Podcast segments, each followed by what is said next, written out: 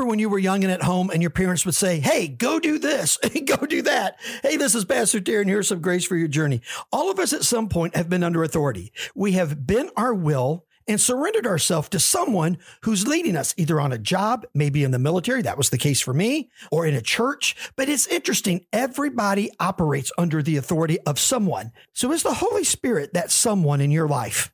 Well, when Paul and Barnabas left to go to minister to people around the region, listen to what's said of them. So, being sent out by the Holy Spirit, they went down to Seleucia, and from there they sailed to Cyprus. Even the Apostle Paul surrendered his will and his ways to the Holy Spirit. Do the same, and you'll find unbelievable grace for your journey.